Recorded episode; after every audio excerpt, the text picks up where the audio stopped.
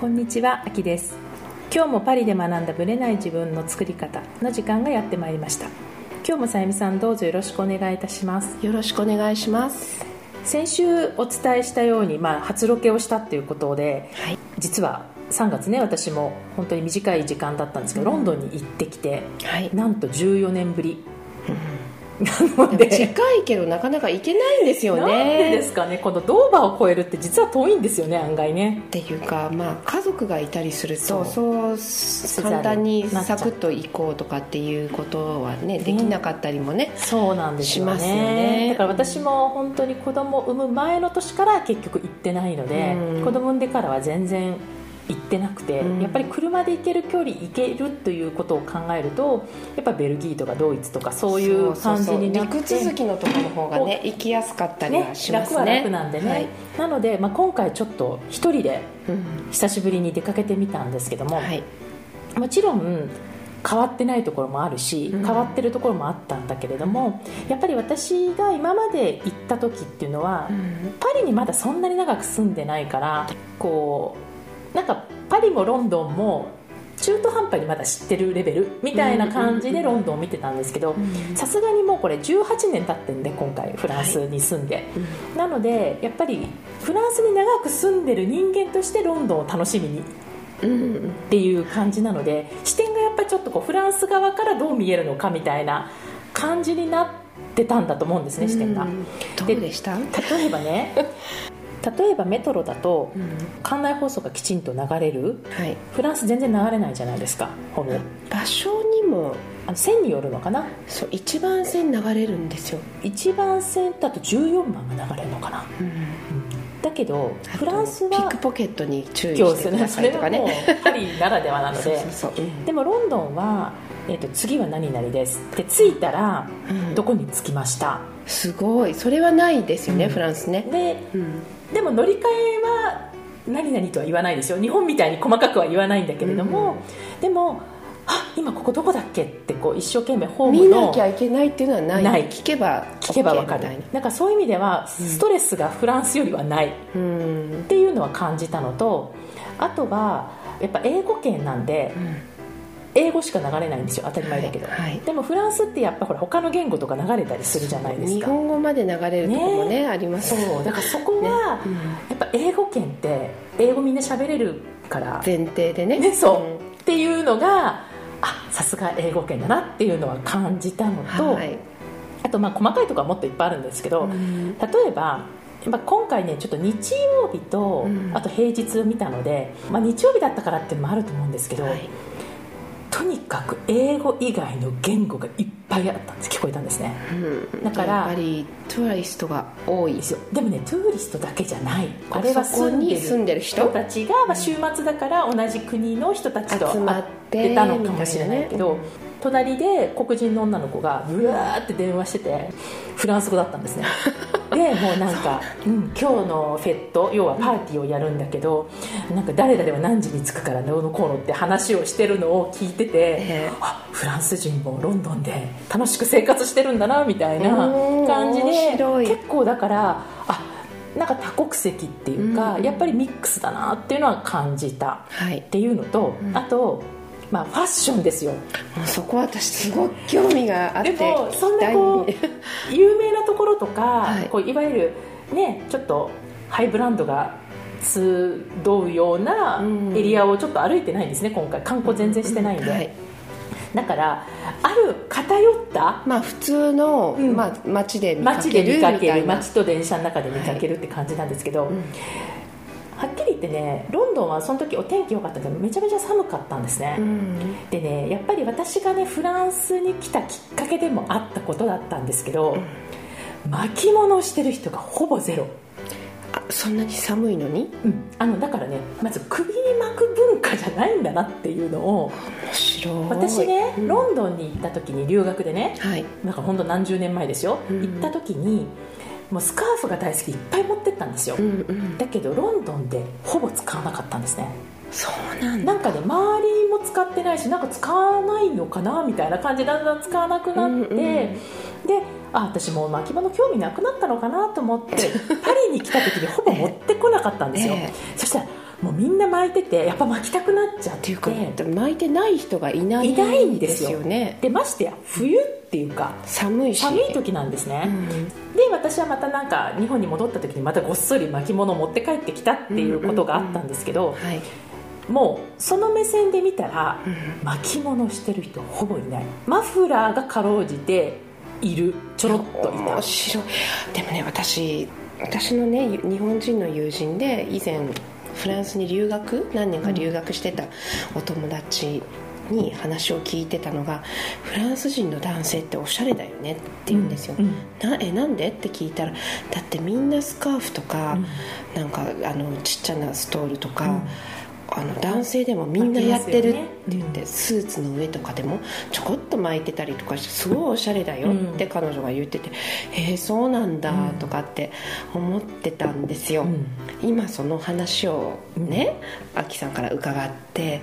ああそうだなってちょっと思った。フランスならではなのかもしれないですね。女性だけじゃないですもんね。そうなんですよ。男性もね巻いてますよね、はい、うん、だからロンドンはもちろん男性なんて巻いてるはずもなく、でも私からすると寒いんです、どう考えたってここガーンとみんな首開けて、もちろんタートルネックとか着てる人もいるけれども、なぜ巻かないみたいな。でこの間ね、インタビューで出てきたゆかりさんにその話をした、もう逆にあきちゃんが巻いてるのだけでもうイギリスっぽくないもんって、そうなんだ、うん、パリから来た感じがあるっていうふうに言われて、私が当たり前のように巻いてるのが、フランスでは普通に巻いてるものが、だから何十年経ってもね変わってなかったところなの、ロンドンは。そうなんですね、だからそこはじゃあロンドンファッション、パリファッションの大きな違いですね、すごい面白いでしょ、あと思ったのは、もちろんパリだってそんなバリバリハイヒールを履いてる人はいないけれども、例えばブーツでもそんな、適度に高いの履いてる、5センチ以上とか普通にいるし、8センチとかもいるし、でもねロンドンはね全体的に低いと思った。低いっていうのは高さがヒールの、だからブーツもショートブーツでもロングブーツでも結構べったんこで、ちょっとなんていうのかな、ロッカーっぽいって言ったら変なんだけども、なんかそういうブーツも結構べったんこで、だからフェミニンっていう感じよりはちょっとかっこよく履く、やっぱロッカーなのかなとか、あとやっぱりパリでは見かけないドクターマーチンはいたし、そうなんですね、パリでほぼドクターマーチン見かけないですよね。どっちかというとやっぱりフランスの女性の靴ってもっとフェミニンな感じがします。あとヒールも高さがある程度ありますよね、でフランス人のマダムたちもある程度高さがないと逆に疲れるのよって言うんです、バレーシューズだったらねまたそこは割り切って履くのかもしれないけど、私もあんまりなんかぺったんこ、本当に物によりますけど、ちょっとヒールがあった方が私もいいですね。そうですね、なんか少なくとも3センチから5センチあった方が実は歩きやすいって皆さんおっしゃいますよ、フランスのマダムたち、ね、そうなんです。だからやっぱり見てみると、そのブーツのその先、つま先もちょっと丸みがあったりとか、ロンドンでね、だからちょっとフェミニンな感じっていうよりはちょっとカジュアルっぽく履く、カジュアルなおしゃれっていうか、やっぱねロックっぽいなって。いや私早く行きたいな、いらっしゃると思うんですけど、近いうちにね。でも、やっぱり、巻物が一番衝撃。面白い。やっぱりファッション面白いですね。面白いですね。であと色の使い方も、若い人とかはそんなねド派手なものとかあんまり着ないけど、やっぱりなんかロンドンっぽいなっていう柄とかも見たし、なんかそういう意味では。またちょっと違ったし、でもねビジネススーツの男性はかっこよかったですよ、やっぱロンドン、素敵でした。そうですか、それはいいですね。スラーとしてて目の保養として、なんかまたパリとは違う、な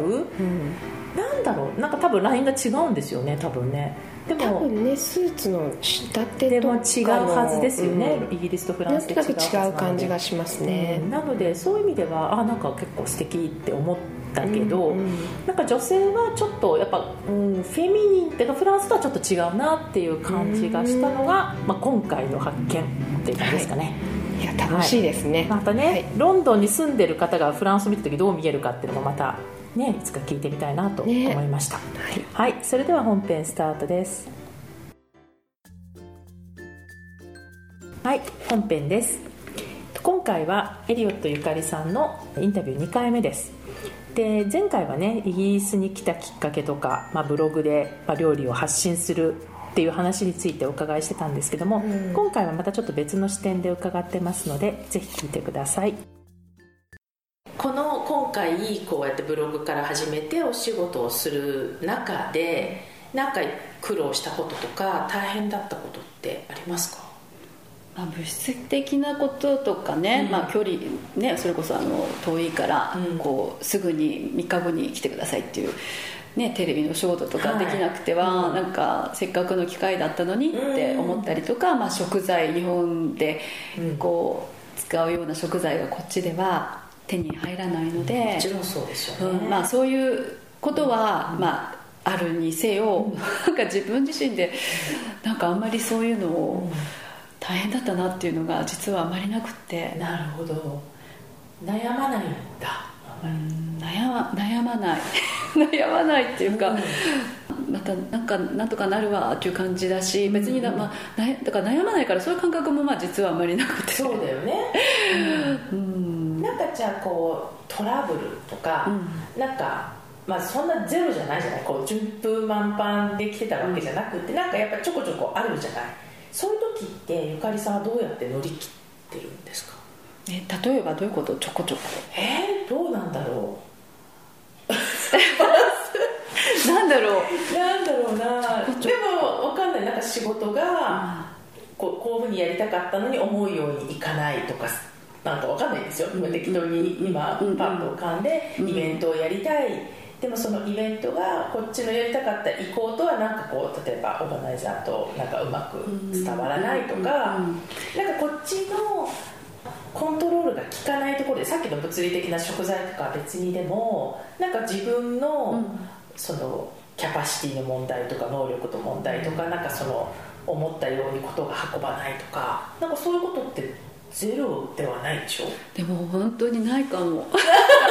なんかてか忘れちゃったのかも分かんないけど、でもなんかもう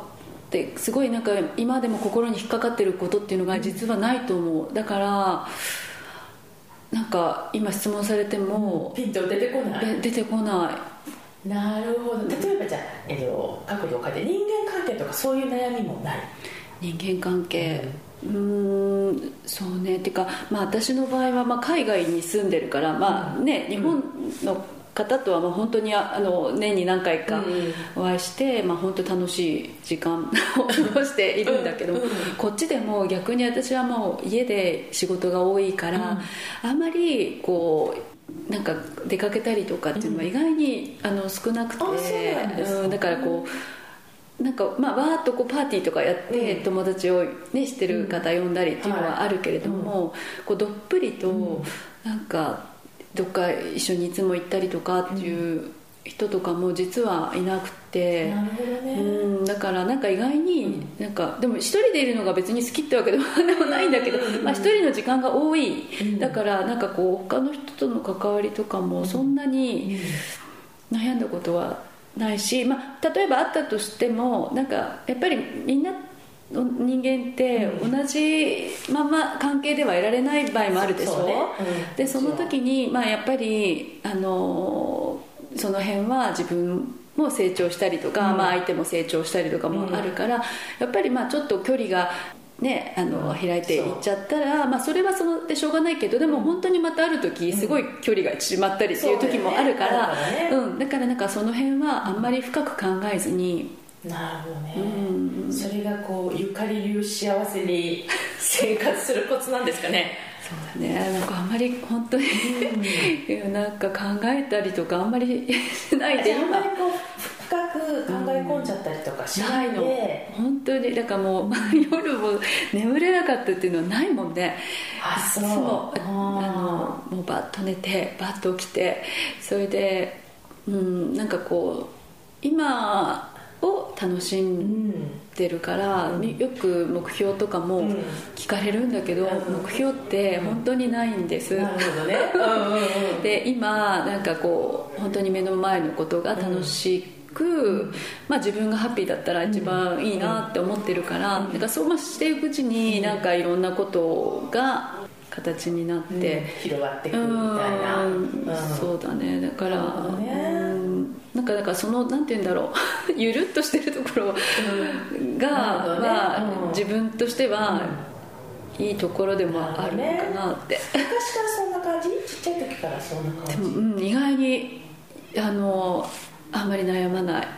なるほどね、うん、なんかさっきのほら話を聞いててこうイギリスに来た頃とかっていうのは、うん、お子さんもちっちゃいし英語もまだそんなでもないし、うんうん、やっぱり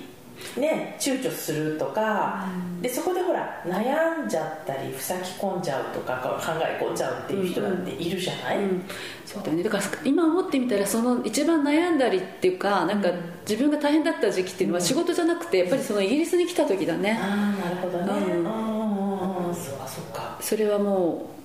ね、結婚してる以上はここに住むって言っちゃったし、うん、ここでやっていかなきゃいけない、うん、で、ね、英語で喋らなきゃいけないし、うん、もうなんか周りがもう全てね、なんかこう見ると日本とは違うし、うん、でそれはどうや、まあ、覚悟は決めてたっていうふうに、うんうん、その半年後にね、うん、ご主人の言葉でもう帰らないっていう、うんうん、で それ以外になんかこううまく適応していくために何、うん、か気をつけてたことってある？でもさっきも言ったようにやっぱりブログとかで、うん、イギリスの、まあね、皆さんさ日常忘れて、うん、こうブログを見に来てくれるわけだから、はいまあ、そこでネガティブなことはまず書きたくないじゃない？そうだね、うん、だからこう楽しいことを自分でも見つけようって思うのね、意識的にね。そうで、うん私にしたらもうただの田舎の風景だけど、うん、やっぱり周りの人がわ素敵ですねこんなところに住んだら、うん、もういつもなんかリラックスしてられそうとか言って、うんね、言ってくれる言葉を見てやっぱりなんか自分も前向きになれた。なるほどね、うん、やっぱりじゃあそういう、まあ、ブログっていうメディアを通して周りの声とかも聞き、うんうん、その自分も楽しくまあ、発信できるようにするためにはっていうのも考えながら生活してたっていうのがいい循環になってた、うん、そうだね。ね、だって何言ってもねもう本当に最初来た時はもう牛ばっかりもう牛がもうって言うと自分ももうこのイギリスにもうって感じだよって思ってたのに、うん、ある人からしたら、うん、もうそんなところに住めるなんてってもうっていうのがもう貴重なんだぞみたいなそうって思ったら、うん、やっぱり物の見方っていう一つでやっぱりいる場所が、うんね、なんていうんだろう、こう自分の生活していく上ですごく、うんうん、気持ちがプラスになります ね。だからどこに住んでても、うん、だからそれはイギリスだからとかじゃなくって、うん、それぞれ住んでる場所でそれはできるっていうことですね。そうだね。でたまたまそれがイギリスだったっていう感じ で、うん、でそのたまたま好きな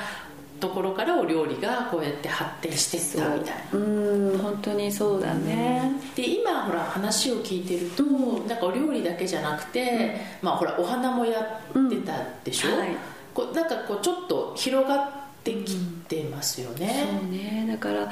なんかこうライフスタイルっていうことで、うん、やっぱりまあ日本とは違う生活してるので、うんまあ、すごくまあ興味持ってくださる方も多くて、うんでまあ、実際のお仕事とかも、まあ、お料理だけじゃなくてそういうものも増えてきてて、うん、でもやっぱりまあお仕事も同じ形ではずっと同じ、ね、やっぱり自分も成長していきたいと思えばそういう変化もいい変化だと思っていて、うんうんうんうん、これからはこうそっちの方も深めていきたいなとは、うん、なるほどね、うん、じゃあ今はたまたまの、ね、数年前お花はやってたけど、うん、もっと全体ライフスタイル全体っていう視点に変わってってるっていう感じ。そうね、うん、なんか面白いことにそのお花の時もすごくお花が好きでずっとすごいやりたかったっていうわけでもなくて、うんうんまあ、それは本当義理の姉がちらっとなんか家族で集まった時に、うん、なんかこういうところがあって私行こうと思ってるのって言って彼女が行こうと思っているって言われて、うん、でまあすごくインターネットで調べたらすごい良さそうだったんで、うん、じゃあ行こうかなと思ったらギリアではやっぱり私はやらないわってやめちゃったんだ、できなくなっちゃって、まあ、私が一人で行くことになったんだけれども、うんうんうん、でもその時にライフスタイルにまでもこれからいろいろやっていきたいっていうのは全くなくって、うん、でもなんか私も家ばっかりにいるから、まあ、ちょっとそれやっぱりイギリス人社会とかにもやっぱり入っていないと、なんかやっぱり自分としてはイギリスに住んでるのになんかこう、うんうん、そうね、隔離されちゃう感じになって、ね、うん、そうだからやっぱり自分でもちょっとこう窓を開けていろいろ行ってみようとかって思った時で、うん、で、まあ、たまたまそれがお花だったんだけれども、うん、まあ、お花と、まあ、テーブルコーディネートにも使えるし、うん、とかってそのぐらいに思っていたんだけども、うん、そこからすごく広がって、うん、で、まあ、今は今度は器のお仕事っていうところまで、うん、またそれも本当に偶然というか、うん、やっぱり縁があって。で、うん、そういう仕事もさせてもらっていて、うん、具体的に器ってどういうプロジェクトなんですか？まあ、器と食とっていうことで、うん、まあ、本当に素敵な器を、日本の器を、そうですね、だからまあ今はまずまだ本当に最初の段階で、うん、いろんな窯元さんを巡らせていただいているのね、はいはい、だから帰国のたびに、うん、いろんなところに伺って、うん、で、まあ、そこで実際に作っている方にお会いして、うん、お話聞いたりとか、うん、工程を拝見したりとか、うん、まあ、実際に絵付けをさせてもらったりとかやってるんだけれども、やっぱり器とかって、まあ、お店とかで売ってるのも素敵なのたくさんあるんだけども、うん、やっぱりそういうところに伺って実際にその姿見たりお話伺ったりすると、やっぱりどれだけの手間がかかってるかとか、うん、そうだよね、やっぱり、まあ、物事ってストーリーが押して、うん、さらにそのものの価値というかを感じることができるじゃないですか、うんうん、だから、まあ、そういう今段階で、うん、やっぱりそういうふうにちゃんと実際に行かせてもらってるっていうのは本当に時間はかかるんだけれども、うん、やっぱり自分も学びも多いし、うん、すごくありがたいなと思ってます。そこに食をくっつけて提案をしていくっていう、まあ、でも食も結局ストーリーですもんね。そうだね、うん、そう考えると、うん、なんかそういうストーリーを知って味わうのと、うん、ただね食べるとかそういうだけでもまた全然考え方が違ってきますもんね。そう、うん、なるほどね。じゃあ本当に広がってく感じですよね。英国料理の料理研究家だけど、そうなんかまあ料理だけじゃないっていう。そうだね、うん、まあだから今はそういう感じで進んで、うんうん、いくっていう感じですね。はい。なんか例えば最後に日常でこれは結構一人の時間が多いって言ってたけど、うんうん、なんか日々の生活の中で意識してることとか別に仕事とか関係なく、ね、うんうん、日常の中で、うん、なんか毎日やってるとか、うん、なんかそういうことってあります？毎日やってるのはやっぱりジムに行くこと。それはきっかけは何だったの？ジムはもともと好きな運動とか。うん、全然ダメなのね。あ、そうなんだ。すごく、うん、よくスポーツとかできそうですねって言ってくださるんですけど、うんうん、本当に運動音痴で、あ、そうなんだ。とにかく運動できないんだけれども、うん、まあ、私が本当にその走るきっかけになったっていうのは、うん、まあ、それこそ3月 の、うん、震災の、うん、ニュースを、まあ、イギリスで見てて、うん、でなんか、まあ、すごく衝撃だったのね、うんうん、それで、まあ、本当になんか自分はまあ、変わらずにこっちにいるわけじゃないですか、うん、はい、うん、でみんなすごい大変だそうだなと思った時に、自分で一番苦手なことは何だろうかって思った時に、うん、走るのがもうすごく苦手だったの、うん、もう1分とかも走れないぐらい、うん、本当なんかいるよね。私も分かるそれは。で、本当にだからその最初の時に本当にもう休んでは走って休んで走ってって、まあ、歩いてる方が多かったんだけども、うん、なんかまあそう自分が一番本当にできなかった、まあ、走ることっていうのを、うん、まあ、その頃からちょっとやるようになって、うん、そうするとやっぱり次の日にはその辛い時間が減っていてそれでだんだん走れるようになって、うん、でまあやっぱり私も食の仕事なので、うん、食べることも多いのね、味見もしなくちゃいけない、と思って、でやっぱり年齢的にも、うん、ね、代謝がね、そうなんかただ食べるのを減らしたぐらいではそう戻っていかない部分も出てきて、うん、そう思って、まあ、ジムは必ず行くようにして、まあ、一時はもう本当外を走るだけだったんだけども、うんうんうん、まあ、情報収集も兼ねて、うん、まあ、テレビが見れるのね、あー、なるほどね、そこのジムでね、うん、だからその走ってる、まあ、5キロ毎日30分で走るんだけれども、うん、その時にはまあ料理番組見たり、うん、イギリスのニュース見たり、うん、まあ、時々お家をお家のインテリアのね、うん、あれだったりって、まあ、本当にその30分が意外な私にとってはいい時間になっていて、で、まあ、それだけじゃやっぱりこういけないから筋トレもしたりとかして、うん、まあ、大体1日1時間毎日やってるんだ、行ってるようにして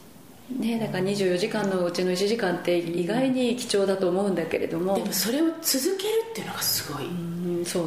なんかゆかりさんの話を聞いてると、うん、細くかもしれないけどスタートは、うん、結構とにかく続けてる、ブログも含めてだけど、そうね、そうだね、だって震災の時ってもう8年前ってことじゃないですか。そうだね、だからなんか、うん、うん、まあでもね、その自分のやってることなんていうのは、うん、本当にね、最初は比較なんかできないんだけれども、うんうんうんうん、でも本当に運動できなかったんで、うん、でもそこでなんで苦手なことをやろうって思ったの？うん、だからもうそれじゃなくても皆さん本当にね、うん、大変な時で、うん、でもなんか自分にできることみたいな感じで、うん、もちろんその本当にその直後はそういう住んでいた町のところで、うん、まあ、そのチャリティーイベントもして、はい、本当に、まあ、うん、いろんな人にイギリス人に優しい言葉もかけてもらい、うん、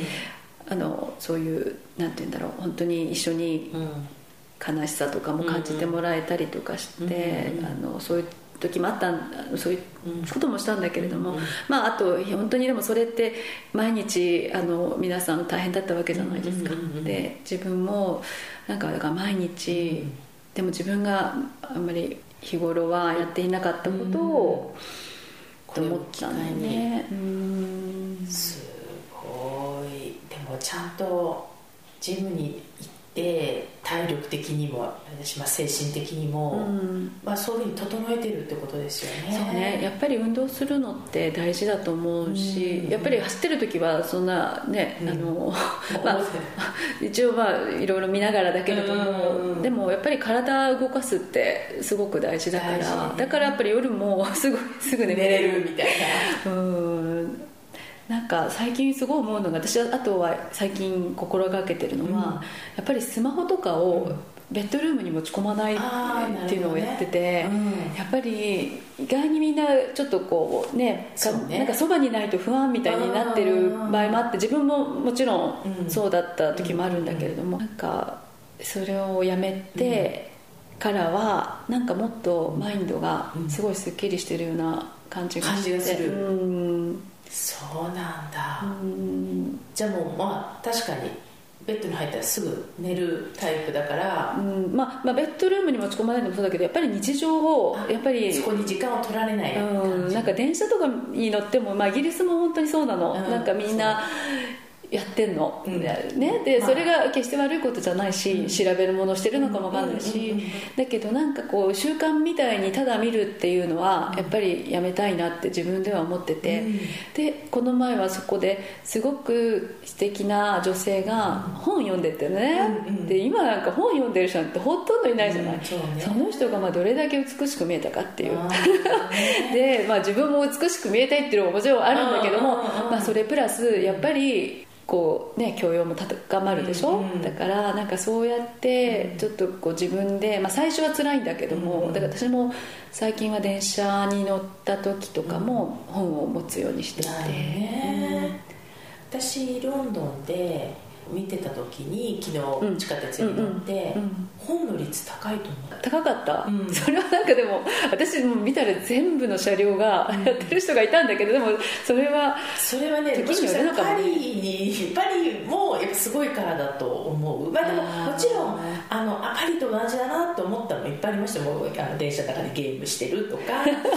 大きな声で電話で喋ってるとかそうだよね。日本だと絶対考えられらないことがイヤホンしてるから本人がいかに大きなこと喋ってるかって自覚がほぼないのにない、あれ多分車両全部聞こえてるよねぐらいの内容もね、まあ、もう丸見えでもねそれは英語じゃなかったのね、だから全然言葉は分かんなかったんだけど、でもなんかそういうのなんかもうロンドンもパリも一緒だなって思ったけど結構本を読んでいて、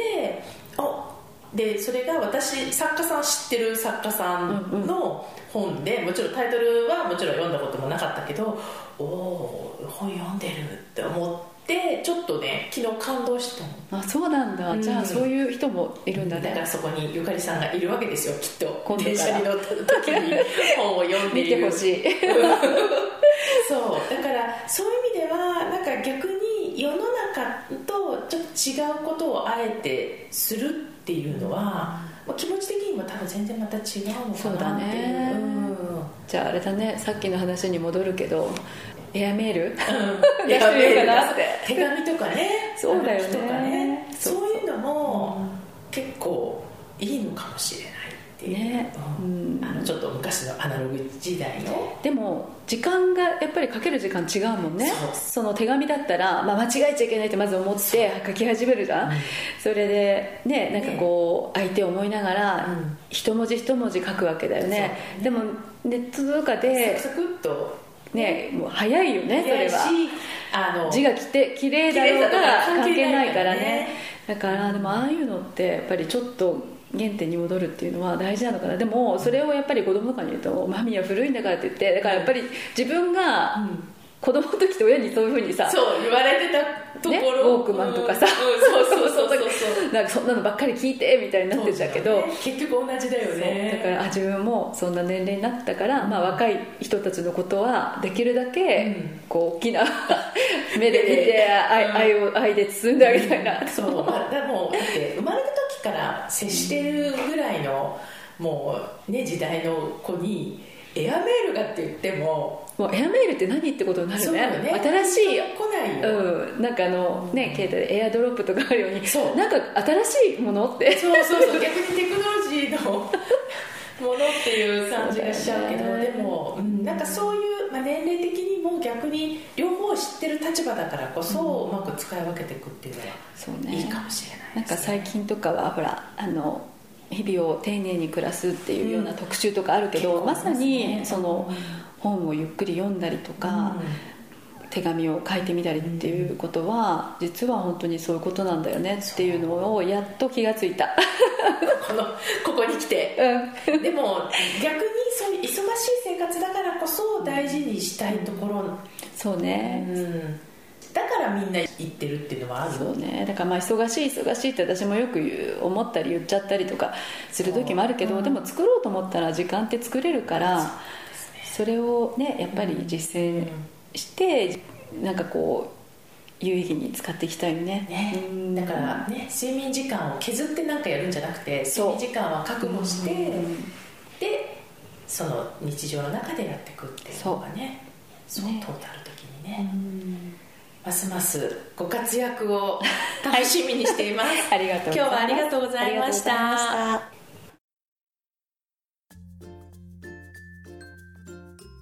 はい、エリオットゆかりさんの2回目のインタビューでした。で今回は、まあ、彼女のその性格的な話もしてくださったと思うんですけど、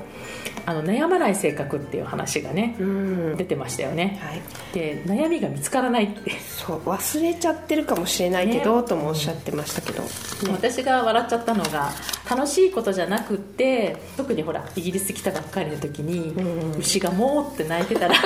私がもうと言いたいみたいなことを言ってて、うん、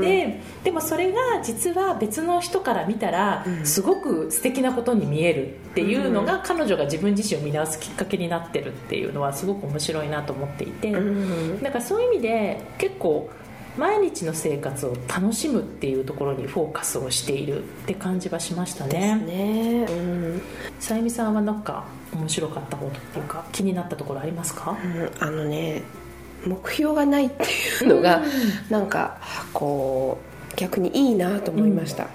いろんなことに縛られないで今を楽しんで、うんうん、今自分がハッピーだったらその先に何かこうまたね見えてくるものがあるみたいなスタンスでゆるっとしている感じですよね、はい、それがね自由な感じというかリラックス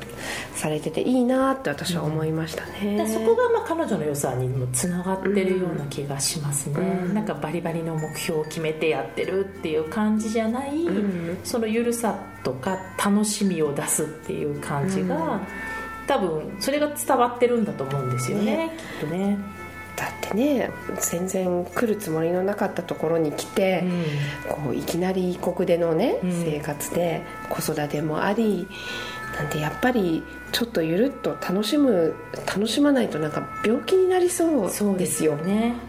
わかりますよその感覚は。だからそういうところがこう影響を受けないで自分のペースでできるっていうところではすごく参考になるし、うん、そうですね、うん、でもそうかといえば、うん、やっぱり結構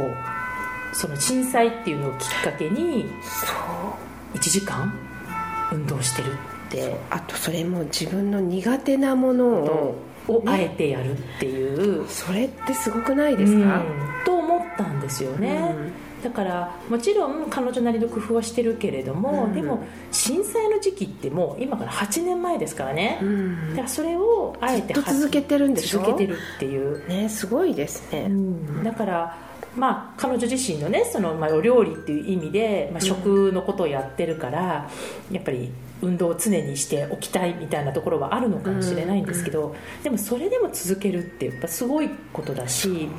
だから多分ストイックにやってるというよりは、うん、やっぱ楽しみながら、うん、なんか決めたらちゃんと続けるっていう感じのイメージなんですよね。ブログもそうだし、うん、なんかどの分野に関しても悲壮感なく、うん、なんていうのかな、着々とこうこまめに楽しんで、うんうん、どれもやってる感がありますよね、ね、うん、それってなんかすごく参考になりそうですよね、うん、日々の生活をこう淡々と、うん、でも楽しく過ごしていく。そうなんですよ。それがさっきの多分悲壮感なくっていうところだと思うんですけど、だから楽しんでるんだけどでもなんかそれをガーッと入り込んでるとかいうよりは結構淡々と楽しむみたいな、そうそうそう、私やってます頑張ってますとかっていうそういう感じじゃないですよね。そう、うん、でもそういう方が続くんだと思います、うん、きっと、うん、っていうのを彼女を見て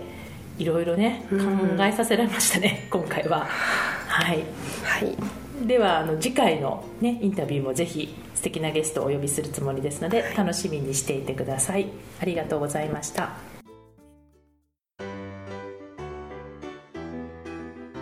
この番組は毎週金曜日をめどにお届けしています。確実にお届けするための方法として iTunes や Podcast のアプリの購読ボタンを押せば自動的に配信されますので、ぜひ購読するのボタンを押してください。また皆様からの質問や感想をお待ちしています。オフィシャルサイトはパリプロジェクトで検索していただき、お問い合わせから質問や感想をぜひ送ってください。オフィシャルサイトから LINE アットやメールレターで有益な情報をお届けしているので、こちらもぜひ登録してくださいね。また次回もパリで学んだブレない自分の作り方をお楽しみに。アキでした。